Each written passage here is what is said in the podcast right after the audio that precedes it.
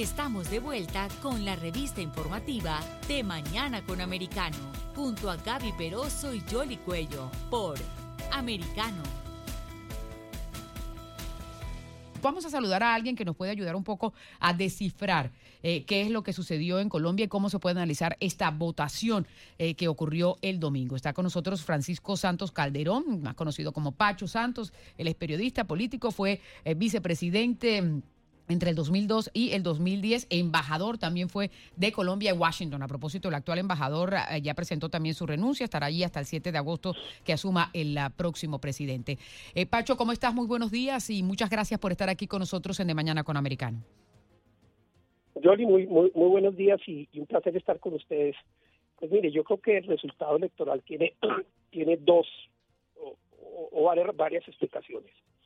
Lo primero es que quizás el, el, maltrato que le dio el señor eh, Hernández, el ingeniero, nuestro viejito, que uno tiene que seguir siendo firme, al, al digamos al sector uribista, ese sector eh, conservador de la sociedad cuando se sentó con Fajardo, etcétera, creo que desanimó mucho votante que o no votó o y ahí yo creo que él perdió una parte de esos votos. Lo segundo es que la clase política tradicional, especialmente en la costa caribe, no se movió o se movió a favor del candidato Petro. Y cuando uno ve esos resultados en esas zonas, yo creo que estos caciques eh, electorales locales eh, y regionales acabaron moviéndose más bien en esa dirección y ahí es donde encuentra uno una, altísima votación o una votación que, en la que Petro pues eh, logra transformar conseguir casi dos millones y medio de votos más. Eh, esto coloca a Colombia en una nueva situación política muy difícil, muy compleja, una situación que, que, cambia totalmente el panorama de Estados Unidos en la región, totalmente, Estados Unidos queda totalmente aislado, la región no tiene ningún aliado, su aliado más grande ese ese era Colombia, eh, y como y, como ustedes vieron en la cumbre de las Américas pues eh, Guatemala ya no está El Salvador ya no está Honduras ya no está Colombia ya no va a estar Argentina no está Chile no está Perú no está seguramente Brasil en, en octubre tampoco va a estar. Entonces Estados Unidos se encuentra en una sin, primero sin una política hacia la región y segundo en una situación de aislamiento absoluto mientras acá China Rusia Irán siguen haciendo de las suyas y creo que el primer impacto que vamos a ver es el tema de política internacional y, en la región. Pero sobre eso precisamente de Colombia, porque en el discurso de, Gustavo Petro, cuando hacía alusión de los Estados Unidos, hablaba más bien era como del cambio climático y los gases de invernadero. Y, a propósito, en lo que tiene que ver con la exploración petrolera, a pesar de que no había sesiones eh, ni aquí en los Estados Unidos porque era feriado, ni en Colombia, en otras partes donde sí hubo, se desplomaron muchas de esas empresas ah, que, tienen intereses eh, eh, petroleros en Colombia. Sin duda, no, mire, venga, a ver, empecemos por el tema internacional. Lo primero, van a pasar tres cosas fundamentales en ese sentido. Lo primero, reconocimiento de Maduro y, y, acercamiento absoluto a esa posición y digamos a ese eje. Ese reconocimiento de Maduro, ¿qué significa? Primero que para los venezolanos en Colombia va a ser mucho más difícil, para la oposición venezolana en Colombia va a ser un ambiente mucho más hostil. Eh, Maduro coge todo el oxígeno para llegar al 2024 a hacer unas elecciones como le da la gana, en las condiciones que le da la gana y mantenerse en el poder. Hay Maduro para rato. El oxígeno que le faltaba se lo dio, eh, eh, se lo dieron estas elecciones. Entonces, yo creo que eso va a ser lo primero que él va a hacer y no me extrañaría que su primer viaje lo haga ya, entre otros porque el doctor Gustavo Petro fue quien trajo a Chávez a Colombia, muy amigo de Chávez. Eh, yo creo que ahí, ahí había una relación mucho más cercana a lo que la gente cree y creo que ese va a ser el primer mensaje. El segundo mensaje internacional va a ser el de la neutralidad hacia lo de Ucrania. Eh, quizás no lo diga tan fuertemente y tan claramente como Chávez desde un como Maduro o los otros desde un principio, pero sí, si le queda uno claro lo que pasó en la campaña y durante un debate, Petro lo que dijo, eh, recuerdo, eh, le dijo a, Ingrid Betancourt en un debate, dijo, ¿y usted por qué? Porque Ingrid dijo, ¿usted por qué no ha condenado la, la invasión de, de Rusia a Ucrania? Y Petro le dijo, ¿usted por qué no condenó, por qué no condenó la invasión eh, americana en Irak? Y, y, y, Ingrid le contestó, porque yo estaba secuestrada por los amigos con los que usted está haciendo campaña. Eh, por eso no lo condené. Entonces, entonces ahí viene un momento bien difícil, eh, donde va a haber un, acercamiento y, obviamente necesita esa cercanía con Rusia, con Cuba, porque hace parte de sus genes. para, yo creo que un poco para Gustavo Petro la guerra fría no ha muerto. Eh, sigue vigente y sigue siendo una guerra ideológica, una guerra económica, una guerra política. Entonces va a tener cercanía mucho con, digamos, ese, ese eje autoritario que hoy está creciendo. Y lo tercero que vamos a ver muy, muy, muy claramente es un acercamiento con China. Eh, eh, y ese acercamiento con China va a ser va a ser va a ser muy importante. China ya no tiene los recursos que tuvo durante la década pasada, entonces ya no va a ser lo mismo, pero va a haber un gran acercamiento. Y finalmente frente a Estados Unidos sí, va a haber discusiones sobre la nueva política ambiental, pero política antidrogas muere, eh, muere totalmente. Si yo si yo soy si yo trabajo en la DEA en Colombia debo estar empacando maletas. todo eso que se ha construido va a desaparecer uno eh, eso quiere decir que vamos a tener un crecimiento importantísimo el tema de las drogas y que el eje, el eje México, Colombia, Venezuela de, narcotráfico con graves implicaciones para el Caribe, para todo el continente, va a ser mucho, va a ser muy fuerte, se va a consolidar muchísimo y va, y va, y va a generar tremendos problemas de gobernabilidad. Ya, por ejemplo, el impacto que está teniendo en Ecuador es brutal, están viendo muertos que jamás veían, pero bueno, ese es, ese es otro futuro. Segundo, y, y, y, para terminar, déjame el tema, el tema de, política exterior. Yo creo que Estados Unidos, que contaba con Colombia para hacer muchas cosas en la Comisión Interamericana de Derechos Humanos, en la OEA, en la Comisión de Derechos Humanos, en Naciones Unidas, todo eso se pierde. Eh, y Estados Unidos queda con cero gobernabilidad en todas estas instituciones, o queda con muy poca gobernabilidad en todas estas instituciones, y, y como te digo, queda totalmente aislado eh, de América Latina. Creo que su, su único socio eh, eh, va a seguir siendo Canadá por obvias razones, pero pero pero la falta de política de Estados Unidos hacia América Latina durante décadas y especialmente en esta administración que no tiene ni idea de lo que está haciendo en la región, pues genera estos problemas. Sí, se habla que Petro va a dar ese nuevo oxígeno a la izquierda, pero no solamente estamos hablando de una ideología de izquierda, sino que estamos hablando de ese eje autoritario que tiene una combinación perfecta de política, populismo, pero eh, que en definitiva también tiene una relación directa con las mafias, con el tema del narcotráfico. Esto hace eh, imbatibles a, a personas como Maduro y quizás a futuro Petro, que quizás pueda impulsar una constitución ¿Cómo podría entonces ahora configurarse? Porque es como la alianza perfecta entre política y crimen organizado y, y dónde quedan los ciudadanos, ¿no? Pues, pues mire, Colombia es muy fuerte. Colombia tampoco, a ver, aquí las mafias han querido derrotar a la democracia y han querido derrotar a los ciudadanos. Acuérdense, yo estuve secuestrado por Pablo Escobar, me tocó ver a mi cuñado muerto en un avión que tumbó Pablo Escobar, me tocó, o sea, nos ha tocado sentir ese peso y ese rigor. Entonces, aquí sabemos pelear contra esas, contra esas mafias. Eh, obviamente, eh, las mafias se han sofisticado. Creo que hace falta la creación de un gran eje, y no solo en Colombia, en América Latina, y si, y si, y si, y si algo puedo yo eh, eh, en esta emisora eh, pedirle a, a, los, a los demócratas, demócratas me refiero a los que creen en la democracia en la libertad en el continente y en el mundo, es que ayuden a la creación de un gran frente de protección de la democracia y las libertades en América Latina. Lo que se necesita son recursos para movilizar gente y para crear lo mismo que ellos han hecho durante muchos años. Pero aquí vamos a empezar una pelea muy, muy importante. cuando Petro dice en su discurso le da prácticamente órdenes al fiscal de que libere unos muchachos y el fiscal dice, no minutico, si es que usted no es mi jefe, aquí hay separación de poderes. Estamos hablando ya de una mirada hacia, hacia una democracia sin, sin, eh, sin, eh, sin contrabalances. Eh, Petro no es, no es de balances, Petro es yo hago lo que yo quiera, yo digo y soy y, quien se me atraviese pues paso por encima. No es un hombre que respete que, tenga ese respeto por las instituciones y la separación de poderes y creo que este es el primer gran mensaje de alerta que vamos a tener. Seguramente los próximos seis, ocho meses, cuando empiece a tener una inflación del 30-35%, porque se va a disparar y eso empieza hoy. Cuando el dólar llegue hoy a 5 mil pesos, todos los productos que importamos se van a disparar. Eh, eh, eh, los químicos, etcétera. Entonces, va a entrar en, una, en, un, en un escenario de inflación brutal que acaba con los salarios, eh, va a tratar de subir los salarios y va a empezar un ciclo eh, terrible de un ciclo terrible de, inflación que acaba quebrando un país.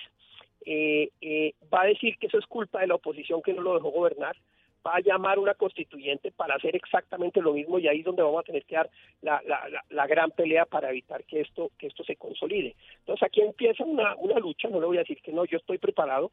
Eh, es más, estamos hablando con muchos amigos para ver cómo empezamos a coordinar ya un trabajo conjunto de campo, un trabajo conjunto de ideas, un trabajo conjunto político para, para poder eh, eh, eh, frenar lo que, lo que estoy seguro que se nos viene, que es el mismo camino que pasó en Venezuela con una diferencia.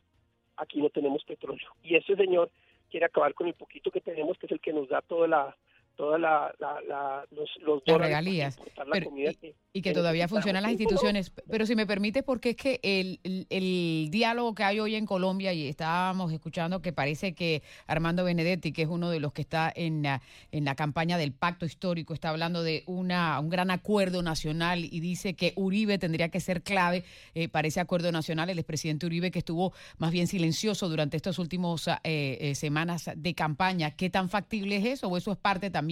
De esta retórica de inicio previo a la posesión? Pues mire, eh, si ellos llaman un acuerdo nacional hay que estar y hay que ir. ¿Cuál acuerdo? Ahí es donde nos tenemos que poner de acuerdo. O sea, mire, nadie quiere, yo creo que todos queremos que al señor Petro le vaya bien. Ojalá, ojalá le fuera bien, ojalá hiciéramos el acuerdo sobre pensiones que verdaderamente necesita Colombia. Ojalá hiciéramos el acuerdo sobre la transición a, a, nuevas energías, que, que, primero es inevitable, en 30, 40, 50 años el petróleo ya no va a estar, ¿no? Eso es, pero no hoy. ¿Cómo hacemos para explotar todo el petróleo en los próximos 30 años y, y a la vez crear toda una nueva canasta energética renovable? ¿Cómo hacemos para mejorar el, eh, la educación y una educación? Ojalá. Eh, yo soy de los que creo que hay que estar, pero hay que estar con absoluta claridad de que, de que aquí no se negocia los principios de la libre empresa, y aquí no se negocian los principios de la libertad de, prensa, no se negocian los principios de la separación de poderes. Hay unos temas muy importantes y yo no sé si, si, si, Petro, que, que si usted oye el discurso de él cuando él dice que es que estamos en un capitalismo esclavista, eh, eh, tenga posibilidad de, de, uno hacer acuerdos con él. Ojalá. Yo no soy muy optimista. Yo creo que el señor Benedetti está siendo un hombre, es un hombre serio en ese sentido. Eh, lo que no sé es que tanta cuerda tenga con el señor Petro y digamos ese, ese nuevo círculo que, que lo rodea para poder lograr de verdad una negociación y, una, y, una, y unos acuerdos serios y sostenibles. Eh, pero bueno, no sé qué irá a pasar en eso, no sé qué, qué, hasta dónde se podrá llegar en eso, pero lo que sí tengo claro es que es que por ahora lo que yo veo es un... Pero usted que fue vicepresidente de, Uribe, eh, eh, ¿el expresidente Uribe podría jugar un papel importante también en todo esto o, crees que se va a mantener al margen? Mire, no, el presidente Uribe es un hombre muy serio, yo no, he hablado con él de esto, entonces no... Eh, él, si hay el respeto y el escenario en serio para hacer las cosas de verdad, yo creo que él es un hombre que por, por, por mirada de país y por...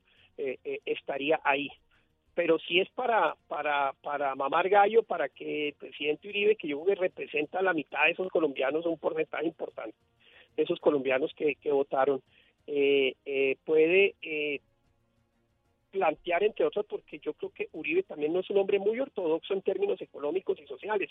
Él es uno de los hombres que piensa en, necesidades de, pero, pero siempre sobre la base de la, de la sostenibilidad financiera y económica. Eh, eh, yo creo que podría estar ahí, pero, pero le repito, creo que estamos todavía apenas en, en, eh, el inicio de este aterrizaje forzoso a una realidad muy compleja. Yo creo que las próximas semanas con el dólar a cinco mil pesos va a, generar un, un, atascón brutal en, en todo sentido y, eso inmediatamente sube el precio de, la gasolina a mucho eso empieza a generar una cascada que, que, si se logra eh, detener, que no creo que sea posible porque se requiere demasiado liderazgo y, y como estamos en un capitalismo salvaje eh, eh, en un capitalismo esclavista, Petro va a decir eso ese es el problema.